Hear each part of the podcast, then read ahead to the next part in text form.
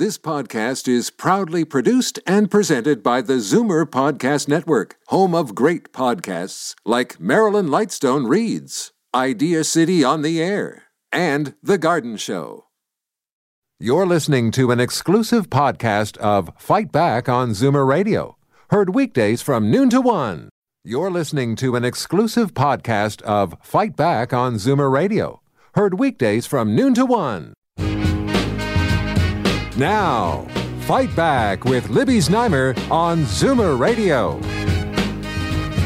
Good afternoon and welcome. Well, we've already talked to both opposition party leaders in Ontario, and they've been here to answer your questions as we head towards the new year and an election year. Well, today we hear from Premier Kathleen Wynne, who is already polishing some new promises in an effort to win your votes. She did not make the time to take your calls, but I did get about 15 minutes with her yesterday, and I hope I asked about the things that are on your mind. We have two strategists with a liberal bent joining us afterwards to give us their take and to answer your questions. So here are the numbers 416 360 0740, toll free 1 866 740 4740. And first, as promised, here is my interview with Premier Kathleen Wynne. First of all, uh, I'll give you a, a, little bit of a chance to crow. As, as we head into the next election, uh, what do you think your most important accomplishment this year is, or the most important thing for the coming year? Well, I think that uh, everyone's going to see some big changes on January 1st. I'm really, uh, I'm really proud of the plan that we're um, continuing to implement, and the uh, the next things that are going to happen is that uh, on uh, January 1st, uh, people who are earning minimum wage will see their wages go from $11.60 an hour to $14 an hour, and families um, with kids who have to buy a prescription medication will be able to get that free when they go into uh, into a pharmacy pharmacy. So kids from birth until their 25th birthday will see um, will see a free medication. So um, all of that, Libby, is part of um, what I believe government exists to do, which is to make our society fairer and uh, and to you know to support people who um, who uh, are not benefiting from the economic growth that we are seeing in the province. Ontario is doing very well, and I'm very proud of that. But I'm also acutely aware that there are people who are not sharing in that uh, in that economic prosperity. What will the ballot question be? Do you think? You know, I don't know. I, I mean, I think we're we're still a few months out. I think it's hard to tell, but I would say that the biggest challenge facing Ontario, and I would say beyond Ontario, North America, the Western world, is what is work going to look like? You know, what are the jobs going to be, and how are we going to be able to continue to to create jobs and draw jobs to our uh, to our jurisdictions? Um, part of that is because we're competing in a global economy, but part of it is also because we're looking at uh, huge changes in technology and advanced manufacturing that mean that there are um, there are uh, people who are uh, displaced from uh, jobs that they may have had for some time. Um, and need to be retrained. So I think that that that question is uh, is huge. Whether it'll be the ballot question or not, um, we're going to have to wait till closer to the uh, closer to the date to to determine that. Last few weeks have been full of confirmation of the crisis in our hospitals, um, the alarming increase in hallway medicine. Now, you've announced some measures, you know, 1,200 temporary beds uh, some extra funding. Mm-hmm. Uh, but these are temporary. The funding goes to the end of March, and uh, it's not just an issue for patients, but you have to hire staff for, for three months. How how is this going to help the crisis that we're in? Well, I, I mean, part of part of what we're dealing with is is seasonal, but part of it is not. And so, I think what we need to do is we need to, as we put those um, those extra beds in place. We need to monitor as we go through the next few months and determine whether whether there is um, more that we need to do, whether there are some of those that need to be uh, permanent.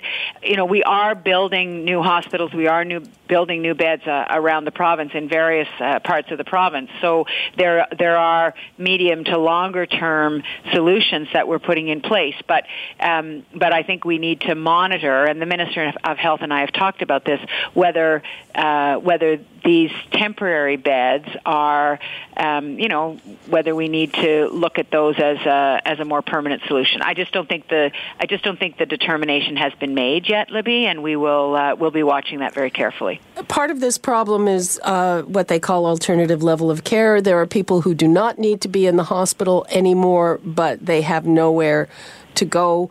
Um, again, you have committed 5,000 new long term right. care beds in four years, but there are 32,000 people on the waiting list. Yes, and so um, on top of the long-term care, you're right because we've committed to 5,000 beds and then we've committed uh, 30,000 beds over the next 10 years. But that's in addition to increases in home care and uh, and other supports, and also and also um, other solutions like transitional beds because um, I, I believe firmly that there's a there's a continuum that we need to be looking at. You know, it's not just it's not just ALC or uh, or long-term care. There are steps along the way that we need to be looking at, and so um, there are some transitional solutions that are being put in place, and I think that will that will ease some of the uh, some of the congestion in uh, in hospitals with large ALC populations as well. Now, um, you're talking about uh, an extra investment in home care, federal government the same, but uh, when I talk to people who actually deliver the home care, their budgets have not increased. And when I talk to a lot of people who are actually supposed to receive the home care, not only is it, you know, their allotted hours not enough, but they don't even actually get what they're supposed to get. Well, one of the things one of the things that we are um, that we're looking at doing is um, letting people manage their own uh, care. So, in terms of instead of the care coming through the CCAC, people actually being able to buy their own uh, their own care, and I think that that direct funding model is something that uh, we need to we need to look at, and we need to see if that would make would make it easier for people to uh, manage and have the kind of care that they want. And because I, you know, my mom is 89 and my dad is 91, and I know that these are you know these are really challenging uh, challenging situations. And there's not a simple answer here um, because different families have different needs. And so I think that what we're trying to do is put some choices in place so that uh, so that people can customize the care that they need, that they that they want. I'm I'm very curious about the reorganization because you added 80 new sub-LHINs. Um, so how many people have been hired for this? How much has been spent? And and why is there so much focus on administration rather than frontline care? Well, um, the you'll you'll have to I'll have to get you to do an interview with the Minister of Health to get chapter and verse in terms of all the uh, the personnel and so on. But I can tell you that the the principle behind what we're doing is to make sure that as care is delivered, it is it's got as much local flavor as possible because um, it's not possible from uh, Queen's Park or even from a, a very large uh, organization like the uh, the local health integration network to make the best decisions for local communities. So that's why we're trying to boil down those uh, those areas and make sure that uh, that the decisions are made locally and um, and actually in the long run I think that there you'll see that there will be there will actually be savings in terms of administration because um, we're as you know we're changing the the whole CCAC structure and and streamlining it uh, in the local communities. Okay, well we have to see how many people are are being brought in. You mentioned uh, pharmacare as a big um, as, as a big accomplishment. Um, a lot of the experts in the field uh, sort of criticize you for focusing on the young people, many of whom are covered uh, because it's people in their 50s and 60s who are most at risk of not being able to pay for their medication. Well, I think if you talk to a young parent, though, Libby, with uh, three or four, or as one of my constituents, five kids, um, if they all get sick in the winter, or if one of them has a one of them has a chronic illness. Um, that's pretty debilitating for a family. And um, of course, I would uh, I would love for us to have a national pharmacare plan. You know, I think that, the, that there's a real gap in the uh, in uh, in the Medicare system, but um, we need a federal partner to go there. We need uh, we need that uh, that partnership. Um, my you know my contention is that we need to get started. That we need to take this step. It's the it's the biggest expansion of Medicare in a generation, and uh, and getting kids off to a good start is actually it's it's better for them and it's better for uh, our society overall to have kids get what they need early on so that they can grow up healthy. And are you committing to push for national pharmacare?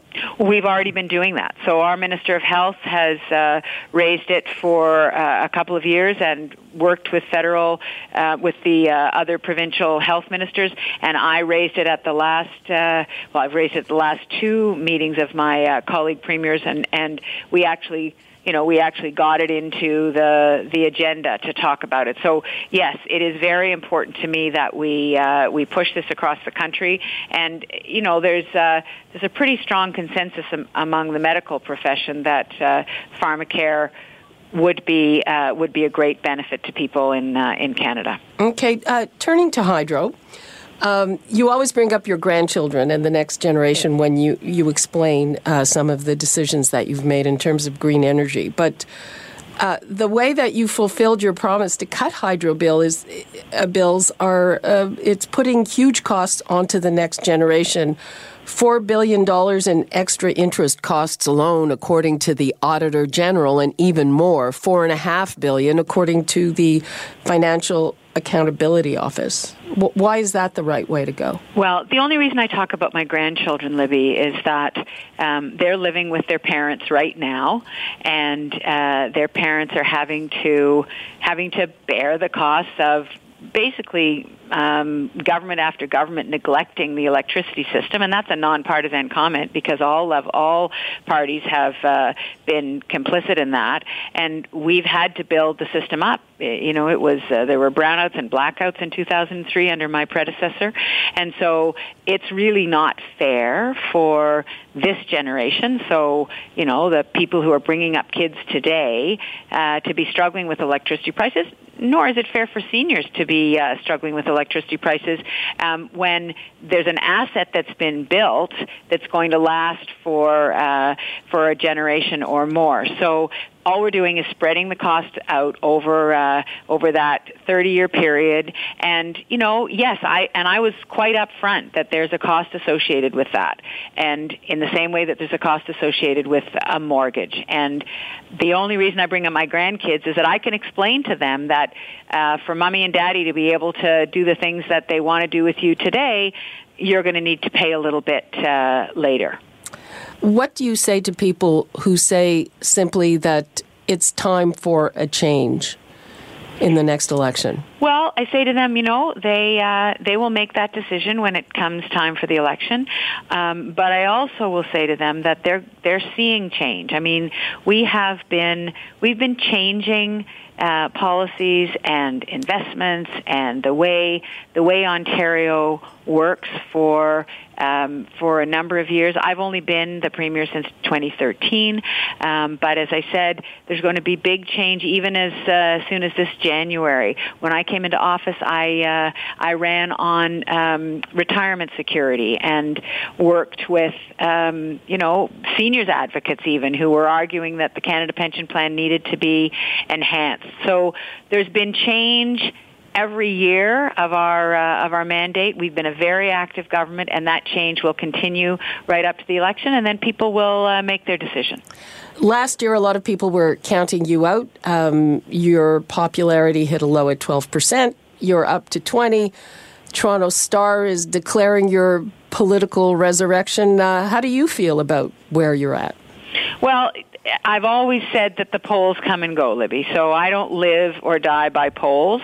Um, I live or die by the work that we're doing, you know, and um, building a fair province. I got into politics because I believe that government exists to do the things that we can't do by ourselves. And and essentially that is about leveling the playing field because people people come in um, and live with different advantages. And i think government's role is to level the playing field to the greatest degree possible. So that's what better retirement security is about. That's what free tuition for uh, low income students is about. And that's what free prescription medication is about. So we're going to continue to do that work. The polls will be what they will be, and um, you know, really the only poll that counts is the one on election day. Okay, thank you so much, and uh, right. Merry Christmas and Happy New Year. Thanks. I hope everyone has a great holiday. Thank you. Thanks. Bye bye. Bye bye. Okay, so how did she do? Uh, is it enough for her to get your vote again? The numbers to call 416 360 0740, toll free 1 866 740 4740. And right now, let us go first to Bob Richardson. Hi, Bob. Hi, how are you, Libby? Fine, how are you? I am good, thank you. And how did Kathleen do in that? Look, she always does well. She's, uh, look, whether you like her or dislike her, this is a person who is smart. She's hardworking. Uh, you know, there's a number of positives that she can uh, look at from uh, from her government's perspective, whether it's economic growth, um, whether it's uh, jobs. You know, take a place like Brantford in Ontario; it's got the lowest unemployment it's probably had in a generation. Uh, you know, they're doing the right things on infrastructure, a variety of things. That being said, she's also got a number of things that you know are tougher. The Liberals have been in for 15 years. There is a sense that perhaps there should be some renewal. She's got a She's got to fight that and figure out how to do that. There's also a sense from some people that there's been too much too fast uh, when it comes to the economy, whether it's minimum wage or labor changes or a variety of other things. So, you know, she's got a clear record, and people are going to have an opportunity to vote on her in, I guess, five months or so. But uh, she's got a number of things that she can point to that she's that that she's done well, and she's got a few uh, landmines and pitfalls she's going to have to watch out for too as well. Um, she said she didn't know what the ballot question would be. There are a lot of people who think the ballot question will be can you trust the Liberal government? I mean, there really have been a, a lot of money wasted uh, on a, a, few files. You know, I think the ballot question will likely be when you've been in office, and I'm uh, I'm not a soothsayer, but if you take a look back on long uh, periods of government, usually the ballot question is uh, the performance of the existing government. Do you think they've done a good job, or you think you've done a bad job? When when a when a party's been in for ten or fifteen years, and obviously the Ontario Liberals uh, uh, fit that uh, description. So they're going to have to run really hard and remind people of a number of things that they've done well, uh, and see if that's enough to have people say, "Geez, I don't want to take a chance on the other guys." Or if they don't run well, you know, we'll likely see, uh, you know, a fairly major swing and, and a new government at Queen's Park. Okay, and um, who do you think uh, the bigger threat is at this point? Uh, there's Andrea Horwath. She is currently the most popular and most trusted leader. And a lot of the popular liberal policies actually come from her. And there's Patrick Brown, uh, progressive conservative. He's released a platform that's pretty red Tory, by the way I read it. Uh, what do you think? Well, you know, obviously Patrick Brown at the moment, I, I think is the uh, is the is the biggest threat. Although he's a little unproven, you know, he had a pretty light job in Ottawa as a backbencher for nine years. I will say I think he's done a good job as leader of the opposition. I'm a former chief of staff to a leader of the opposition, so I know how crappy the job is. uh, and I think I think he's done a relatively good job raising money, keeping his caucus together, attracting good candidates, broadening the base of the party, doing all the things that you need to do, you know, in order to be competitive. Uh, if you are, you know, if you're going to be competitive in the next election. Uh, Andrea Horwath is likable. She's experienced. She's going to swing for the fences a bit this time. This is her last kick at the can. She's had a number of elections she's been through, and unless there's significant approval, her her party will be looking for somebody new as leader. So I wouldn't write her off either. But at this point, Patrick Brown seems to be have a little bit of momentum from an opposition perspective. Really attracted some good candidates, raised money traveling the province, doing the type of things you need to do if you're going to win an election. Okay, Bob, uh, I know your time is limited. Thanks so much for being with us. Thank you, Libby. Okay, and uh, we're going to uh, take a couple of calls, and we're also uh, bringing in Patrick Gossage. Hi, Patrick. Hi, how are you? Fine. How are you? Great. Okay. Interesting, interesting, and good interview, Libby. That was a good interview. Oh well, thanks. Uh, so we know I did okay, but uh, let's hear from a couple of our callers. Uh, Doug Okay. in Toronto. Hi, Doug. Hello. I think uh, she really did a very good job, as did you. I've met Patrick Brown three times now, and the guy's never able to look me in the eye. Always kind of looks over my shoulder like he's expecting somebody more important to come along.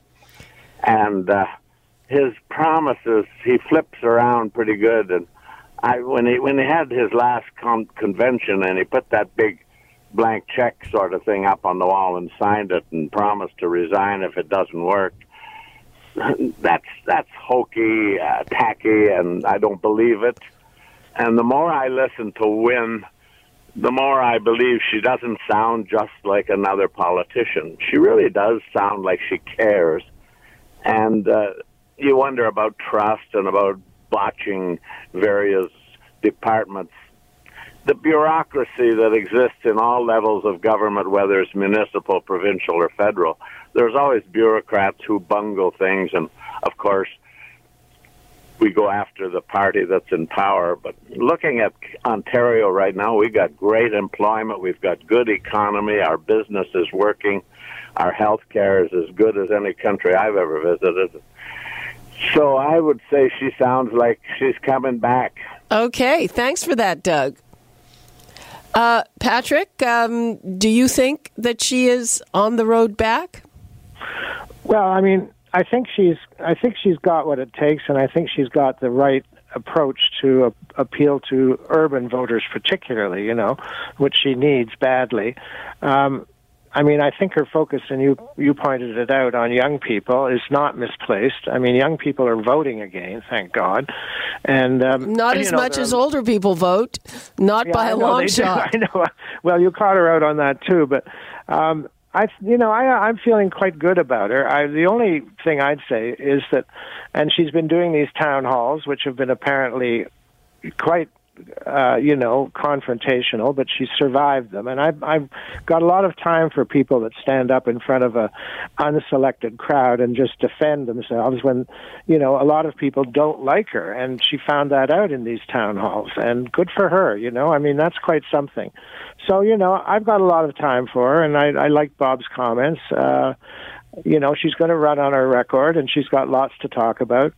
Uh, Patrick Brown, I don't see as a huge um, challenge, although his platform, he's he can run on that endlessly. And you know, the blank check, I agree with your caller, is a bit hokey, but the platform itself is full of quite interesting things if he can keep all those promises and I'm not sure that he can keep even a half of them. So, you know, I think she's she's she's on a bit of a comeback trail, I would say. Okay, Patrick, hang on. Let's uh, take a couple of calls. Deborah in Georgetown. Hi, Deborah. Hi, how are you today, Libby? Fine. How are you? Pretty good. Uh, first, disappointed she couldn't be there in person. Okay, we were disappointed too, but hey, maybe another time. Yep. Um, I'm just disappointed that after 14 years, she she keeps going back to the previous government. You have to give that up after a while. It's it's not washing. Um, my brother's a They nurse. all do that. Yeah, my, my, oh, I know, and I wish that any party stopped that. But after 14 years, it's a little long. Um, my brother's a nurse, can't get full time job. Hospital's the worst. Hospital, everything was delisted, eye care, et cetera. I don't see how our medical is better. We used to get eye care. Now we have to pay for it if you're over a certain age.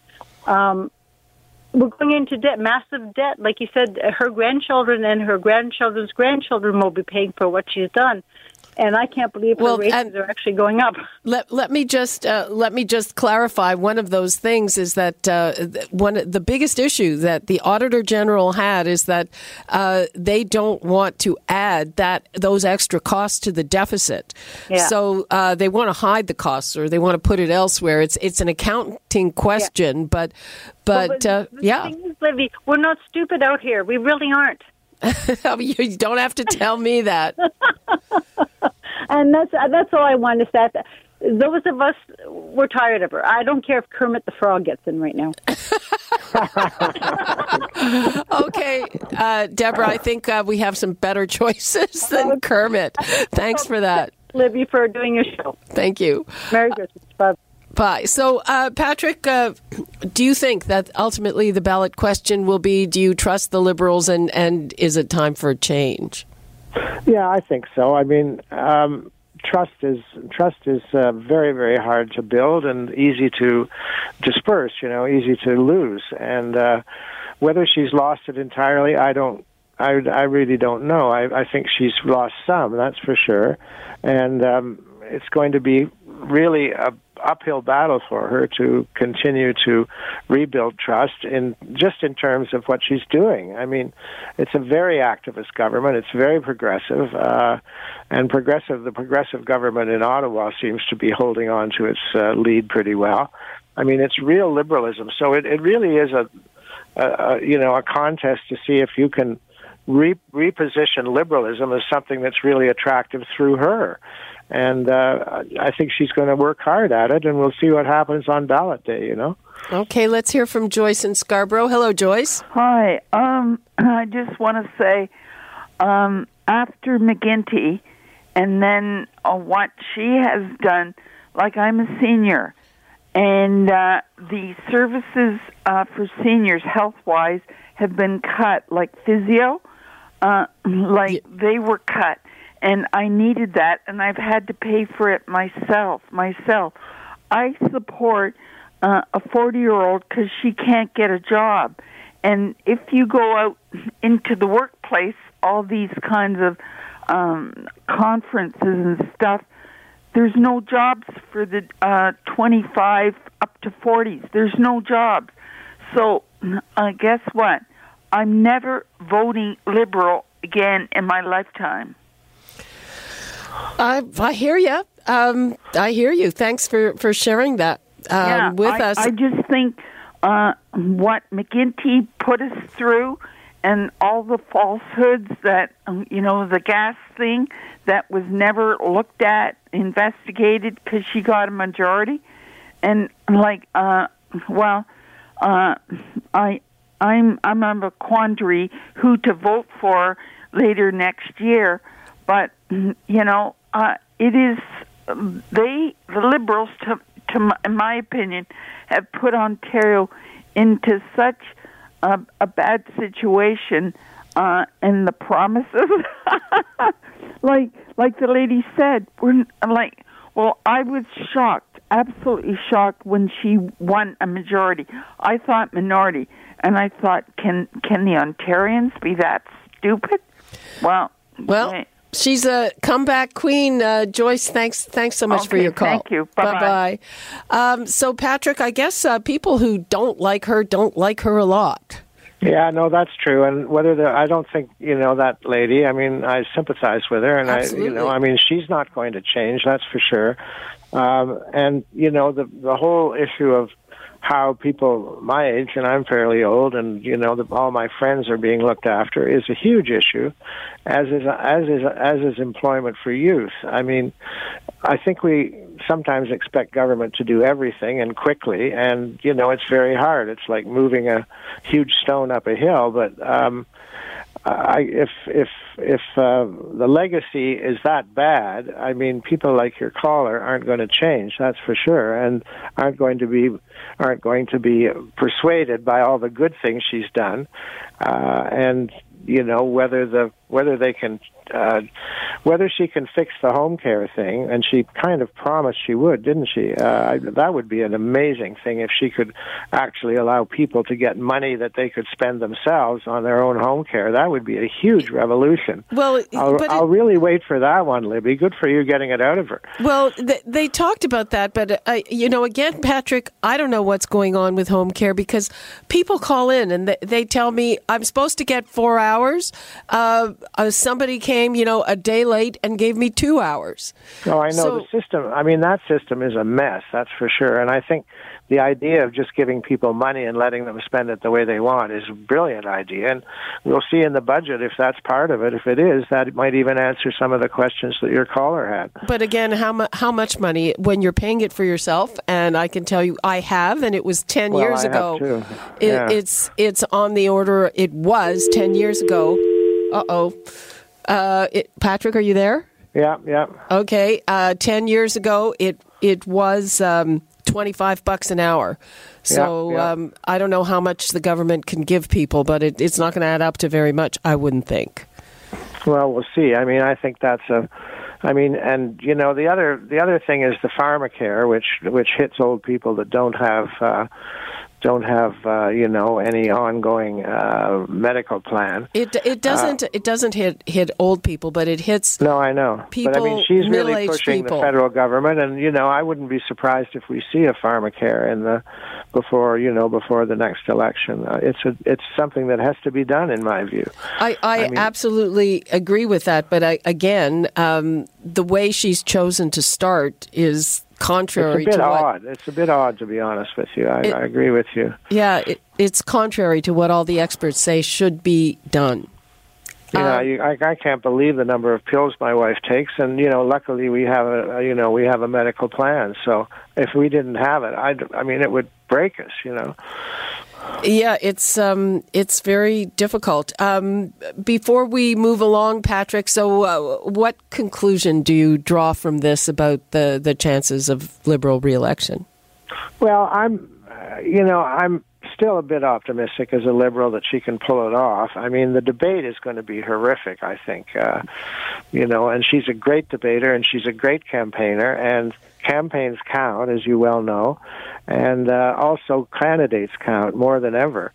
And um, if she has the right candidates and if she can pull it off in the debate, I, I'm not sure how. I think she'll do very well in the debate. And that's often when people say, you know what, this woman's okay. She's got my interest at heart. She's the other the other people are faltering and don't know what they're talking about. And uh, you know, campaigns are really really important. And she's already started. You know, traveling around doing these town halls and so on. Now, whether people will get used to her and whether they'll start to like her again, that's that's a psychological thing that I can't predict. But uh, certainly, the woman that just called isn't going to change her mind. So, good luck, Kathleen. okay. Thanks for that, uh, Patrick Gossage, former press secretary to the first Prime Minister Trudeau. And uh, if we don't talk before then, Merry Christmas and Happy New Year. yeah, to you too, Libby. Thanks so much. Okay. Um, bye bye. And um, we're going to take a break. And when we come back, we're going to discuss a very disturbing story, and that is. Uh, Hate mail at a number of synagogues across the country. What is going on? Uh, we'll be back with that. Before we go, the numbers to call 416 360 0740, toll free 1 866 740 4740, and we'll be right back. You're listening to an exclusive podcast of Fight Back on Zoomer Radio, heard weekdays from noon to one. You're listening to an exclusive podcast of Fight Back on Zoomer Radio, heard weekdays from noon to one. You're listening to an exclusive podcast of Fight Back on Zoomer Radio, heard weekdays from noon to one. This podcast is proudly produced and presented by the Zoomer Podcast Network, home of great podcasts like Marilyn Lightstone Reads, Idea City on the Air, and The Garden Show.